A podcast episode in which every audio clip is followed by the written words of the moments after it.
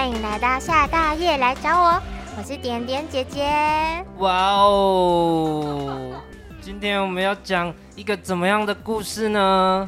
我们今天要讲小猫咪跟小狗狗他们怎么在街角认识的故事哦。他们打疫苗了吗？打疫苗屁事！现在疫苗有多到可以给猫咪跟狗打，就是。好，我们 我们今天这一集要做的主题呢，是关于小朋友，就是呃，现在嗯还在持续的三级警戒嘛，然后小朋友都在家，然后听到非常多爸妈崩溃的例子。然后，所以今天我们要来讲一讲关于小朋友被关在家，就是鸡兔同笼，就是大人小孩同笼，这个要怎么解决这个问题？鸡兔同笼，就是如果小朋友家家长有六只脚的话，有几个小朋友跟几个家长？你你想讲的是这种意思？不，不是，我们我们今天要讲的是，嗯、呃，就是小朋友在家里面把家长搞得很崩溃的时候，我们可以怎么办？故事。OK，那我们今天有请到特别来宾，很高兴。欢迎我们的来宾。对，我们今天请到的是台北市一间公立医院的职能治疗师阿宁，然后他负责的是，呃，可能大家相对比较不熟悉、比较特别的领域，叫做早期疗愈。嗯，我们欢迎阿宁。欢迎阿宁。嗨，大家好，我是阿宁，我是那个下大夜来找我的忠实听众。谢谢你。我最喜欢哪一集？我最喜欢疫苗那一集。耶，yeah, 我也很喜欢。Oh, 那我是早期疗愈的职能治疗师。嗯。那我服务的对象主要是小朋友还有家长。OK，是什么样类型的小朋友呢？哦，我这边最多类型的孩子是自闭症、类群障碍症跟注意力不足过动症的孩子。好，那你刚刚说是早期疗愈的职能治疗师，可以先帮我们介绍一下什么是职能治疗吗？职能治疗的话，先从它什么是职能开始介绍起。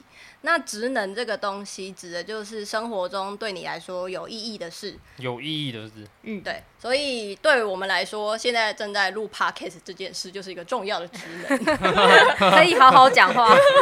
好，那呃，然后如果是对孩子来说，那小朋友其实他们的生活塞满他们的就是游戏跟学校的学习嘛，所以可能这两个是他最重要的事。哦，嗯，那所以如何让孩子可以继续去做他们生活中重要的事，就是我们治疗的目的，就是要让他们想玩的时候可以好好的玩，顺利的玩起来。对，你刚刚讲到一个重点，顺利的玩，嗯、就是通常会被转借来的，就是在学校玩的时候有一些问题的孩子。哦、嗯，像是什么样的问题啊？譬如说，他可能在排队的时候完全无法排队，推开所有的人，然后冲上去，他就当第一个溜溜滑梯的人。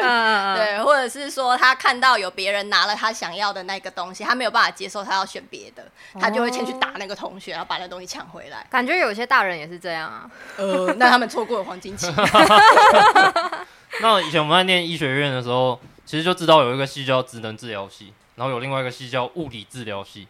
那其实好像没有人搞清楚他们的分别是什么。放尊重一点，不尊重人家。那你要不要解释一下你职能治疗跟物理治疗的差别是？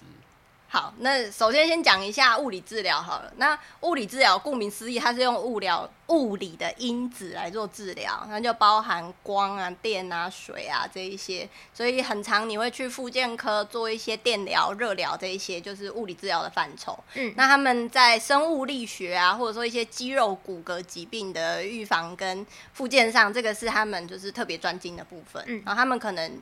切入的重点也是那边。那小朋友会做什么类型的物理治疗吗？哦，那小朋友通常会转介物理治疗的，通常就是有一些肌肉骨骼上的问题的。嗯，哦，那譬如说可能有些寒病啊，或者是脑性麻痹，或者是他们呃肌张力过低啊，肌耐力有问题啊，嗯，或者是说什么扁平足这一些，就会去找他们。其实最常见的可能是骨折之类的。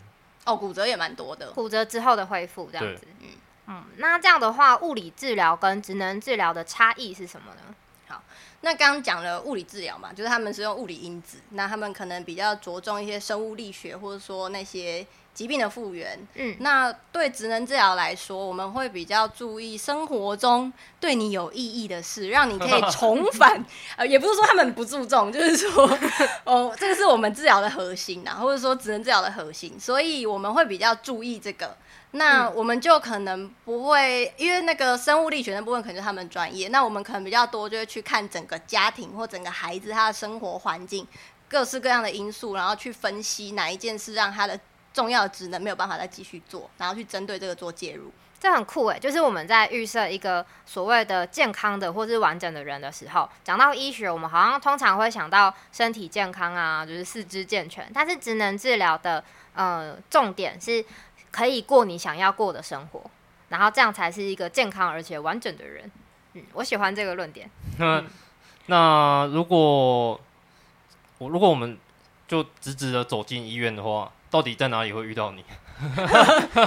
最常会遇到就是只能治疗师的地方是复健科，再来就是精神科，嗯、或是像我在的早疗中心，或是工作强化中心。嗯，那你们的附近可能是其他呃哪些职类的工作人员，或是哪些单位呢？复健科是最长的。嗯嗯，这个应该是大概有七八成的民众他们会知道只能治疗的的地方。嗯嗯，OK。那这样的话，想请问一下阿宁，平常你在医院的工作内容是哪些呢？具体来说，比如说你刚刚有提到学校嘛，就是可能一个小孩他就，比如说像你刚刚讲的排队的时候没有办法排队，然后老师后来就注意到这件事情，然后他可能就会把这个小朋友转借给你们的精神科医师，然后精神科医师再转借给你，然后再来要做什么？哦，好，就是。医生通常是第一线，先接收到门诊的地方嘛。那家长就会先在门诊跟医师谈过，他到底是生活的哪一些面向有问题，才被转介来这边。那医生就会根据他们的专业判断去决定后面他要就是转介哪一些治疗师。那早疗中心里面有职能治疗、物理治疗、语言治疗、心理师、社工，就有很多专业，嗯、所以医生会判会先初步的去筛选跟判断这个孩子他可能要转到哪。哪个部分？那刚刚有讲到，如果是在学校跟别人互动有点问题的，那医生可能就会觉得，哎、欸，那有可能职能、心理跟语言，它都有可能是影响互动的因子。嗯、那医生就会先优先转接这三个专业。那如果是我们接到这样子的转介，我们就会开始先做评估。评估是用什么方法来评估它的各方面呢？哦，好，评估这个东西有点复杂。那首先我们会先跟家长先做简单的会谈，嗯，然后去确认说他可能是哪一些部分可能有问题，譬如说他是精细动作有可能影响他吗？还是说他是感觉统合的问题？感觉统合是什么？可以介绍一下吗？哦，好，这个 就是一个复杂的问题哦。好，那感觉统合就是你去统合你的感觉系统各种刺激的能力。嗯，那你也感觉统合会影响到很多事情，譬如说你现在正在听 podcast 这件事，嘿，你就需要很好的整合你的听觉跟你头脑的思绪嘛。哦，对，所以你的听觉处理一定要是正常的。嘿。那有一些感觉统合有问题的孩子，可能一般的分贝的听觉的输入对他来说是很刺激的，可能五十分贝听起来对他来说是一百分贝。哦，那他就会很容易在课堂上。因为觉得老师很吵，对，太多杂音了。一下老师讲话，一下同学在那边摇椅子，一下又有人在丢东西。然后他如果站起来尖叫说：“老师你很吵哎、欸！”然后他可能就会被判定为某种社会适应不良。对，老师就会觉得他哦需要做照疗了。嗯，那刚刚讲到说，就是小朋友到你手上先做评估嘛。嗯、那评估之后可能会对他做些什么呢？听起来好像很可怕。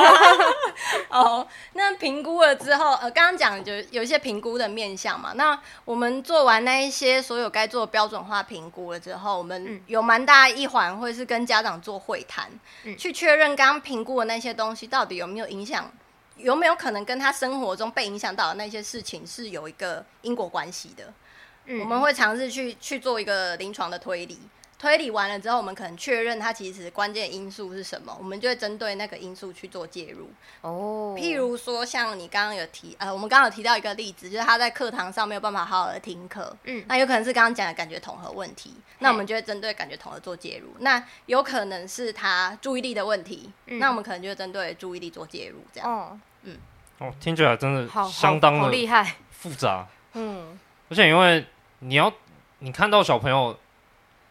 比如说上课不能上课，你就会觉得对哇哇了，你到底是 为什么？我还不打爆你，做不到这样。嗯，对。可是你为什么要扭来扭去？对，可是其实他刚刚讲到一个很很有画面，就是如果当你坐在那边的时候，你接收到的声音，你的感受是别人的十倍的话，对，你就真的其实坐不住。那我之前有经过你们那边，就其实就看到好像一个几个大人在带一群小朋友在那边玩的感觉，在那边爬爬一些。隧道啊什么的，或是堆一些积木之类的。那乍看之下，好像跟公园的游乐设施差不多。你现在在贬低人家的专业吗？没有，我我是想知道这跟那些游乐设施的差别在哪里。好，你问了一个非常好的问题。有很多家长也是会有点搞不太清楚，说我们这些在做早疗的治疗，跟一般玩游戏到底是差在哪里？其实重点就是我刚刚讲的那个临床推理的过程。我们其实要很好的去判断影响它的因子到底是哪一个，然后把它融入在你做的活动里面，去让小朋友练习。嗯，所以像你刚刚讲的那个什么爬隧道，嗯、用这个来举例好了。哦，那如果对一些有感觉统合上问题的孩子，可能爬隧道这种幽闭黑暗的空间，对他来说会造成心理很大的压力或不舒服。嗯，那我们透过爬隧道这种活动去调整他的分级嘛，可能他一开始只要爬短短的十公十公分好了，哦，哦，然后他就哎、欸、忍耐一下，哦，成功了，哦，这种正向的经验，然后你再慢慢的去拉长。到最后，他可以爬完一个完整五公尺的隧道，那这个对他来说就是一个很大的进步，因为他在学校就有办法跟大家一起玩爬隧道的游戏了。然后他以后搭电梯的时候就不会哭闹，哎、欸，有可能。那这其实跟那个很像哎，就是有猫咪不太亲人，然后你就先离它近一点，然后再离它近一点，然后试着抱它五秒，再抱它十秒。然后就可以征服猫咪的心，有一点像。OK，点点讲到一个重点，就是我跟点点都只有养猫没有小孩，所以所以 所以我们可能都只能用猫来讲。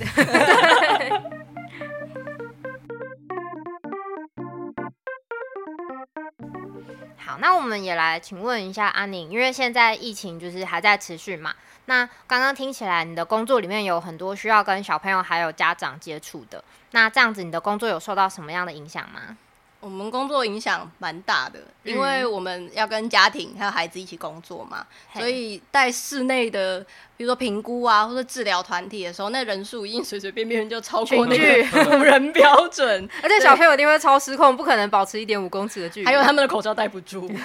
对，那所以我们的实体评估跟治疗目前都是暂停的。嘿，嗯，然后暂停了之后，我们会先优先支援医院的防疫业务，嗯，像是我们会去帮忙门口 TOCC，然后还有有一些治疗师会去帮忙快筛站，然后还有一些帮忙疫苗诊。哦哦，也是很辛苦哎。那另外一个部分就是治疗的部分，我们就会变成线上的咨询，嗯，就会服务我们原本有在做治疗，但是被疫情中断的家长们。嗯，然后提供他们生活中小朋友适应啊，或是作息调整，或是一些亲职技巧加强的咨询。他会哭着打给你的意思？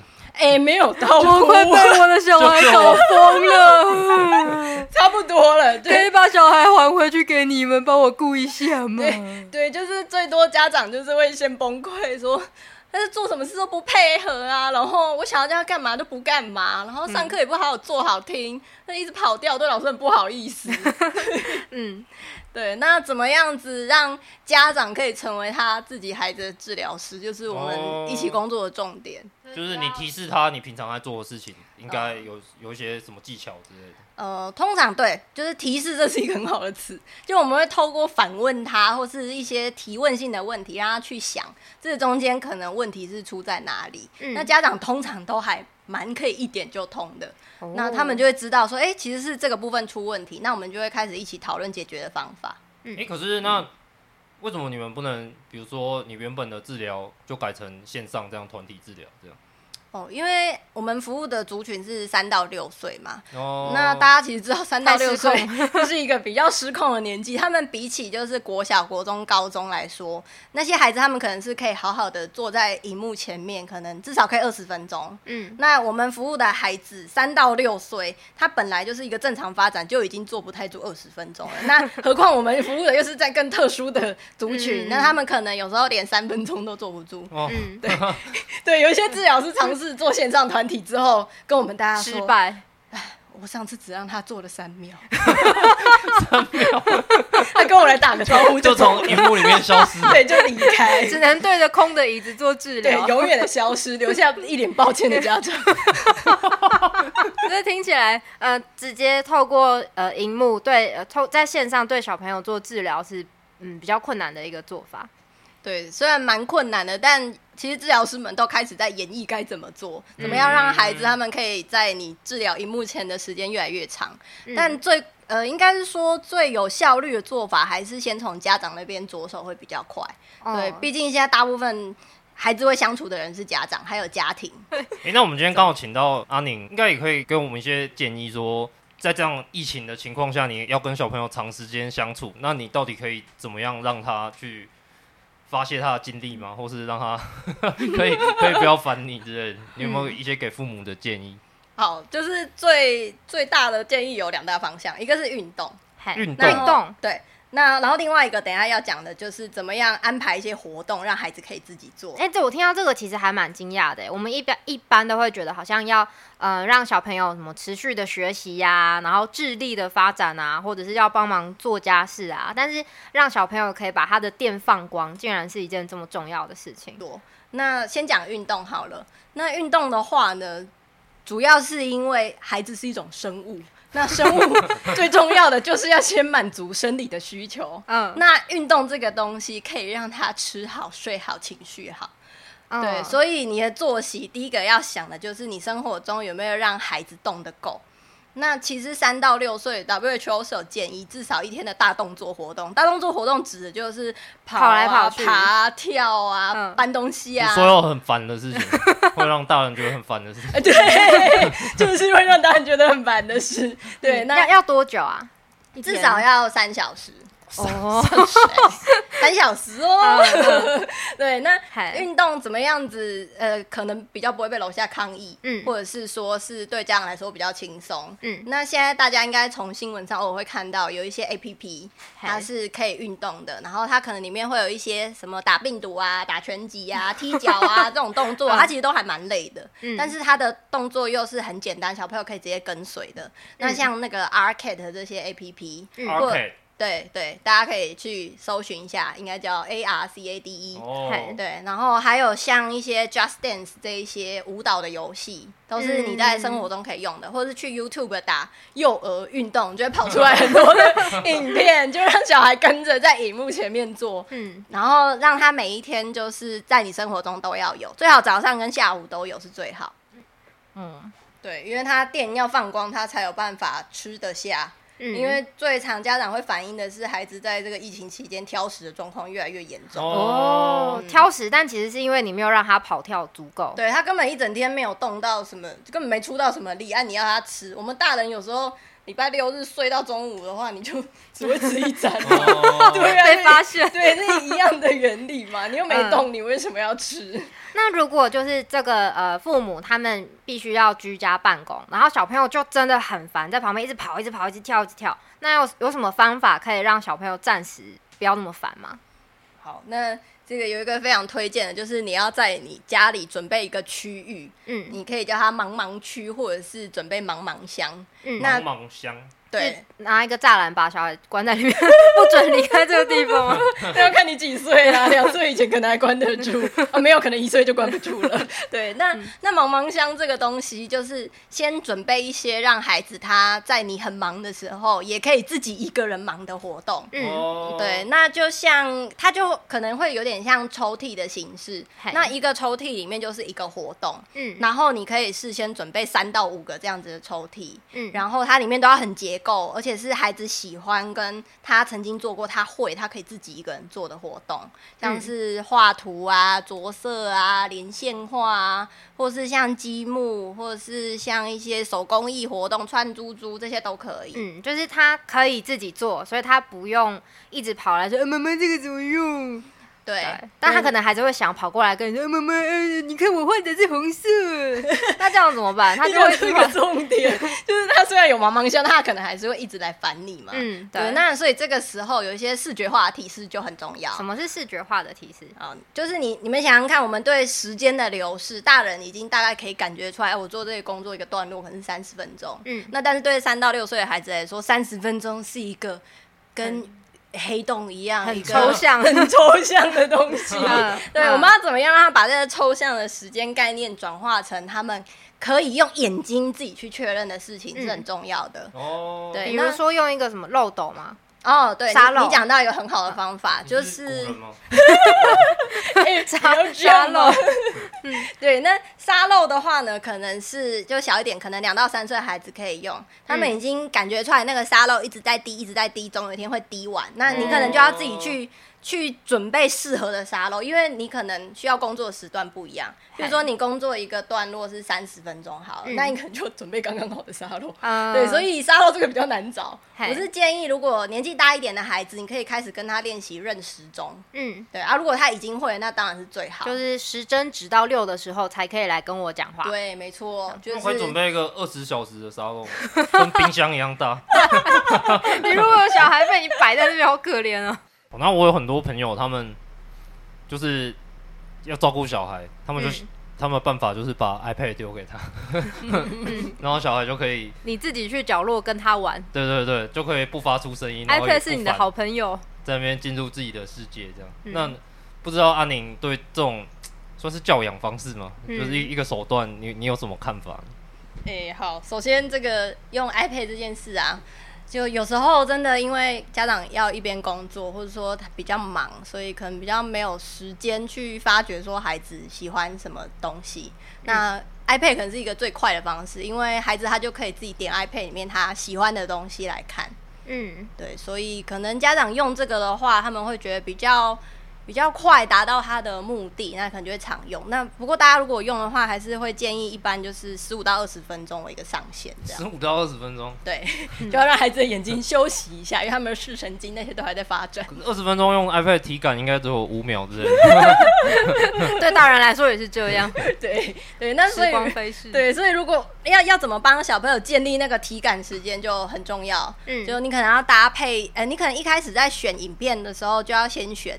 可能刚好一个就是十五分钟的影片。嗯，好，然后另外一种方式就是你要搭配视觉化的提示，所以如果大一点的小孩，你就可以跟他一起认时钟，嗯，让他知道说，哎，那我们可能就是从长征几的时候到几就要结束了。嗯，那如果小一点的孩子，你可以用沙漏啊，或者是用一些 APP，像小老鼠吃气时，吃完时间就到了。嗯，哦，这些你们都可以搭配去使用。那如果小朋友耍赖怎么办？就是，哎，我不要，我要再看一下。哦，这个，哦，这个就是一个很常家长会来咨询的问题。嗯，好。就是你刚刚讲到一个问题，就是要怎么样子让孩孩子可以对这个东西，它是有一个持续感的嘛？不用一直用苦恼的方式，嗯、或是说想要结束的时候不要苦恼，或是讲好是这个时间，那他耍赖的话要怎么办？这样子，好，首先要先确认你的孩子是听得懂人话的年纪吗？好，就是、嗯、对，你要先听不懂，你跟他。对，你对一个两岁的孩子说，你看那个时针，等一下指到六的时候就要结束了。如果你孩子是那个百分之一趴的自由生，他可能看得懂。嗯，那可是百分之九十九的不是。所以你跟两岁的孩子，如果你说长征指到六，等下就要停哦。嗯，你讲有百分之九十几的几率，他就是听不懂，听不懂。然后你就会到那个时候，你就骂他。嗯，对，然后你就会觉得他怎么不听话。所以第一个要想的是，你给他的时间的提示。是不是是符合他年纪的？好，那如果你已经确定你已经给符合他年纪的时间提示了，他还是做不到，他还是在那边耍赖啊，跟你讲各种借口。嗯，那第二个你要踩稳的就是你的原则，因为孩子就是一种生物，生物就是你只要试一次成功了，他以后就会用那个。那个逻辑再继续去要 那个东西，就跟猫咪要吃罐罐一样的意思。对，猫咪就会抓你，然后它就得到吃罐罐，它就会学习起来。哦，我抓你就等于有罐罐可吃。嗯，那这件事就是一模一样，他就发现我只要哭闹，我就可以再多看五分钟。嗯，那以后我就每一次你说停的时候，我就再哭闹一下，我就多五分钟。OK，所以要坚定的打断他。哎，坚定的先预告，然后给他适合他年纪的时间的提示。嗯然后再就坚定的原则。我刚从茫茫乡，然后到这个 iPad 这个话题，其实阿宁他都有一直强调说，其实父母要去了解小朋友喜欢什么，对不对？那要怎么了解小朋友喜欢什么？你有什么建议吗？哦，好，那首先就是叫大家要先抛弃一个概念，就是你不要先自己去想这个东西，你的小孩可能会喜欢。哦，我是建议你就直接从生活中去尝试，还有你要懂得观察你的孩子。嗯，你孩子一定或多或少在生活中曾经透露出他喜欢某一个东西，这个都是一个很不经意的瞬间。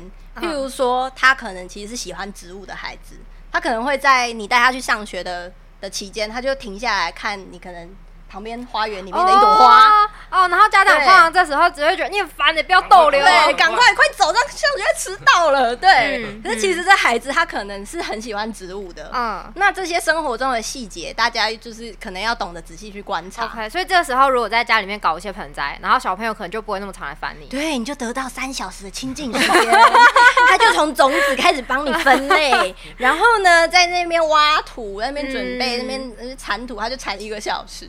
对，然后再把它种种进去，然后他可能在那边趴在窗台看那个植物的叶子，就可以看三十分钟。嗯，好，但现在还是我觉得还是有一个问题，是因为大家在家的时间很长，就二十四小时都关在家里面嘛。就算他去看植物看了三个小时，然后用 iPad 用了十五分钟，他还是会有将近二十小时的时间跟在你旁边转来转去。比如说我正在做家事，然后他就一直抱着我的腿之类的。那像这样的问题有什么方式可以解决吗？好。你刚讲到的是有一些家长生活中不得不做的一些家事嘛？对，像是洗衣服啊、料理啊、嗯、煮菜这一些都是。嗯，那我会建议家长想一下，这个活动里面有哪一些部分是孩子可以参与，然后也符合他年纪的。嗯，比如说，好，那拿洗衣服来说好了。嗯，那如果你的小孩才两岁多，他当然没有办法去执行什么复杂的塞洗衣袋啊、倒洗衣精啊，或者是说晾衣服这种。复杂的过程，嗯、但是他可以最起码帮你把衣服从篮子里拿起来嘛。嗯，对，那你就赋予他一个拿衣服的任务。我知道，那我要把那个篮子放在客厅最远的地方，然后叫他一件一件拿过来，然后他一天需要三小时的运动量就 可以饱了。对，所以他就会从那个中间得到很大的成就感，因为你跟他一起做事情，嗯，而且你给他一个符合他年纪的事情，嗯，那他又做得到，做得到又被你称赞，然后他就觉得哦。我的使命感来了，就他今天这样跑来跑去，我就没有骂他，我还会谢谢他把衣服拿给我。对，那他以后看到你在洗衣服，哦，他就开心，他甚至就开始主动帮你拿衣服。哦，对，啊，你的目的就达到了。嗯嗯嗯。我觉得今天这一集是不是应该要做笔记？那阿宁，你有什么推荐的资源可以方便取得？然后最好是免费。哦，现在疫情期间嘛，就是有很多的早疗中心啊，或者是治疗所，他们都会成立各式各样的粉砖，然后把可能平常我们跟家长会谈咨询的这些内容，他都努力把它做成是大家可以在电脑前面就看得懂的版本。嗯，嗯，所以推荐大家可以上网搜寻一下，尤其是那个中心早疗的粉砖做的不错，大家可以去参考。中心早疗。好，那终于又来到大家最喜欢的单元了。教教时间，西郊路。好、哦，我们今天的交交单元没有那么教，但是我们也要谈一些就是深水区的话题。那个就是听说大概两年前，治疗师跟复健科的医师有一场 大战，然后聊聊这个大战的内容。那就我的粗浅的了解是说，那个时候立法院两年前他们有一个法叫做物理治疗师法。还有职能治疗师法，嗯，然后这个法那个时候正在审议嘛，然后它的内容就是说，呃，假设以我们今天谈的主题来看的话，就是假设你就发现你的小孩有一些可能注意力不集中的问题，你自己这样觉得，然后你就可以直接带他去治疗师开的治疗所去看，嗯，对，那这个跟现在不同是说，现在你一定要先经过医师的评估，评估完以后你觉得啊。真的需要做职能治疗，他就会开一张需要职能治疗的单子给你，然后你就再转借给治疗师。这边我们今天刚好就请到了这个阿宁这个治疗师，那不知道你对这个法的看法是怎么样？哦，那首先这个法条啊，它其实是二十几年前定的。那二十几年前那个时候定的内容是，我们职能治疗或是物理治疗的业务，它要依照医师的诊断照会医嘱才可以做。嗯，然后。但是呢，因为过了二十几年，大家对健康的意识慢慢在抬头，大家不希望已经到了疾病的阶段才来做治疗，他们会希望从预防的概念就可以开始去切入。嗯、我预防我以后可能会得到这个疾病，胜过我疾病了之后才来找你做治疗，好吗？嗯，对，那所以。让这一些想要预防的人，他可以先找到治疗师，就是一个很重要的事情。比如说我爸妈他们正要开始衰老，然后我不用等医生开一个诊断说他哪里骨质疏松，他就可以先来学习一些呃动作啊活动之类的。对，你不用等到他在浴室跌到骨折了之后才遇到我们，你可以在你觉得哎、欸、他怎么动作开始越来越迟钝了，嗯、但他又还不到有疾病的发生的，这中间你就可以先去找治疗师，嗯、而且治疗师是通过国考验证跟完整的，对，就是一个练训练的历程的专业人员。那比起你去外面找一些你可能不太确定师资的那种运动训练课来说，是相对国家已经认证过一次的，嗯、对，嗯、所以对民众来说，应该反而是比较有保障的。那这个修法听起来很合理啊，而且是为了全民的福祉。为什么后来修法会好像没有通过？好，那这个问题啊，就是在有一些呃呃医师团体，就是可能跟治疗业务比较相关的，像复健科医师啊，嗯、他们可能会有一些跟我们不同不同的看法。嗯，那像是他们之前这个修法的过程中，他们就出了一个声明，他们声明说。治疗师修法是利益导向，限制其他专业。修法导致密医行为合法化，医疗密医行为，对他们说医疗体系会崩坏。治疗师修法之后会取代特殊教育专业人员的工作。那我是觉得，以我自己个人阿宁的看法，这个可能很大程度是显示出他们其实不太了解我们治疗师的业务内容跟其他专业人员，嗯，呃，不太一样的地方，他们不太知道我们专业是怎么划分的。嘿，其实那时候这个声明很有名嘛，对，不太知道他在辩护什么，也不太知道他到底在攻击谁。对。对，那如果站在你治疗师的立场来说，你会怎么看待说？以复健科医师为主体的，就我们医师嘛，你们医师，他们他们到底想要争的是什么？以你以你治疗师的立场来看哦，好，首先你讲到一个可能会比较尖锐嘛，哎、欸，这教教单元嘛，OK 反正教教单元嘛，那我也尖锐起来。就是刚刚讲到一个很重要的点，复健科医师现在跟治疗师有一种从属的关系。那从属这个关系，就是他们是我们的上司，嗯、我们的。有没有办法做这个治疗，或健保点值的收入，就会取决于医师他源头要不要转介这件事。哦。但当修法完了之后，这种因为这种转介的流程，他会他会希望你短时间内可以做越大量的治疗越好。嗯、那长期会让治疗师觉得这个治疗的品质好像不是我想要的。嗯。所以治疗师就会越来越不喜欢这种工作环境。但如果修法通过了之后，我们就有更多的选择，我们可以去做我们真正想要的高品质的治疗，或是不被别人别不被其他因素影响的治疗。呃，各种治疗它都有它的特殊性。我就以我工作的地方来说哈，我们工作是一个良心单位，嗯、所以我们会知道一个治疗师大概带四个就是上限了。嗯，哦，那可是外面诊所有一些呃医师在源头转介的时候，他可能不知道，嗯、他会觉得。反正你看起来就在玩游戏嘛，但是可能导 导英语他们可能不了解啦，好，不怪他们，不怪他们，因为这本来就是不同的专业，嗯，对。但是当他们在这样控管的话，他觉得哎、欸，看起来你在玩，你应该是可以跟幼稚园一样，一个老师带十五个吧，然后他就觉得哎、欸，一个老师幼稚园十五个都可以哦、喔，嗯，所以你应该也可以做到吧？OK，哦，这也不怪他们，因为他们真的可能不太了解那个治疗的特殊性。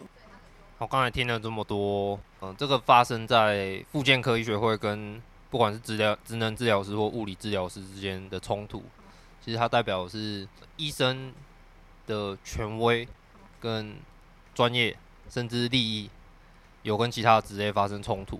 当然，我觉得第一时间想要出来维护自己的这些东西都是可以理解的。不过，这个法给我的感觉是，其实它有往比较新的医疗的方向去靠拢。一个就是，呃，我们知道医疗它都是越来越分工，分工会越来越细，所以本来就会有越来越多的很专精的工作出现。然后第二个是，它其实是在往预防医学的方向靠拢。对，那因为其实像国外他们本来的医疗体系。他们医师啊、治疗师啊，这些是一个合作的团队，嗯，没有从属的关系。哦，我们是一个并行的专业，就跟你医院里面有骨科，然后有神经内科，这些是不抵触的专业，他们各有自己的专业，然后我们会互相转介。嗯，国外其实是这样子行之有年的在做的，但台湾的话，因为健保的制度，它就是我们跟复健科医师有一种从属的关系。从属的关系。哦，嗯，我想到的一个。可以稍微类比的是心理师，我们知道心理师他还有分临床心理师跟智商心理师嘛，不过他们都可以开，他可以开自己的治疗所或是智商所，他们跟精神科医师之间也可以建立很好的合作关系，可以互相转接个案啊，然后可以一起合作对病人做一些事情。或许未来这个法的方向应该是说，复健科医师还有呃，不管是职能治疗师、物理治疗师，要怎么建立更好的合作关系，然后去共同为共同为台湾人做一点事吧。好，那最后就是我们今天的真心话单元。我们今天真心话单元呢，要来问问看大家怎么看待生小孩这件事情。黑格真心话，来，黑格，你的真心话。我讨厌小孩。超超级直白。你为什么讨厌小孩？因为很吵，然后对于传递自己的基因，好像也没有那么大的热情。我可以帮那个导播乌迪，他。他不生小孩的原因是因为他觉得不环保。不环保的意思是，不管是从碳排放的角度来 看，还是从它迟早会用掉一大堆保特瓶跟塑胶，就是地球上人类已经太多，能够少一个算一个，知道吗？那点点呢？我我的话呢，我觉得主要应该是时间吧，就是因为生小孩很花时间啊，然后要好好顾一个小孩，就比如说听刚刚前面阿宁分享这么多，你又不能一直。给他看手机什么的，但是我现在工作，或者是我有我喜欢的生活，然后我不想要被一个生物分掉我太多的时间。我觉得猫就很足够，狗你还要遛，猫就是猫很 OK。猫耗耗掉你的时间是一个刚刚好的程度。对，然后猫也不想要我耗掉它太多时间，我们彼此彼此。但是如果我以后很闲，搞不好会想要生个再说。哦，嗯、不过今天听了那么多，其实对于养小孩这件事，其实有。产生一点点的兴趣的感觉，哎呦，哎呦，哎呦，就好像还是有它有趣的地方。那我们来问问看阿宁，阿宁觉得如何？我我自己的理由非常的低俗，我就怕痛，就怕痛，我不想生小孩。现在不是有那种无痛针什么的？对啊，那个我都调查过了，还是会痛，还是会痛。只是没有那么痛，所以你你是希望像是把裤子脱掉一样这样伸出来，差不多，这样你就可以接受。如果对，可是没有人可以确定我就是就跟平常我在早上在厕所里面一样这么轻松，对，所以所以我不敢轻易的去尝试。还还有另外一个啦，就是我们做相关专业的，嗯，那所以我们就会有很多的想象，我们可能已经比一般。正要生孩子前的父母知道更多以后会发生的问题，嗯，对，所以我们就会开始想他从一岁到二十岁里面会遇到哪一些困难，然后去盘算说哪一个我有办法度过嘛。后来想想说，哦，那好难。因为了解，所以恐惧。对，嗯，你越了解，你就越恐惧。你不能就是无脑无脑生，然后无脑养这样，就就已经都知道了。对对，好吧，那我们今天。非常感谢阿宁跟我们分享了这么多，耶！谢谢阿宁，谢谢你们，真开心。那我们今天，那一样就是有什么想法、意见、谩骂、批评，都可以寄信到我们的读者信箱，或是在直接在 APP Podcast 下面留言。好，那本集由屋底后置，我们就跟大家说拜拜喽。我是黑哥，我是点点，我是阿宁，拜拜，拜拜。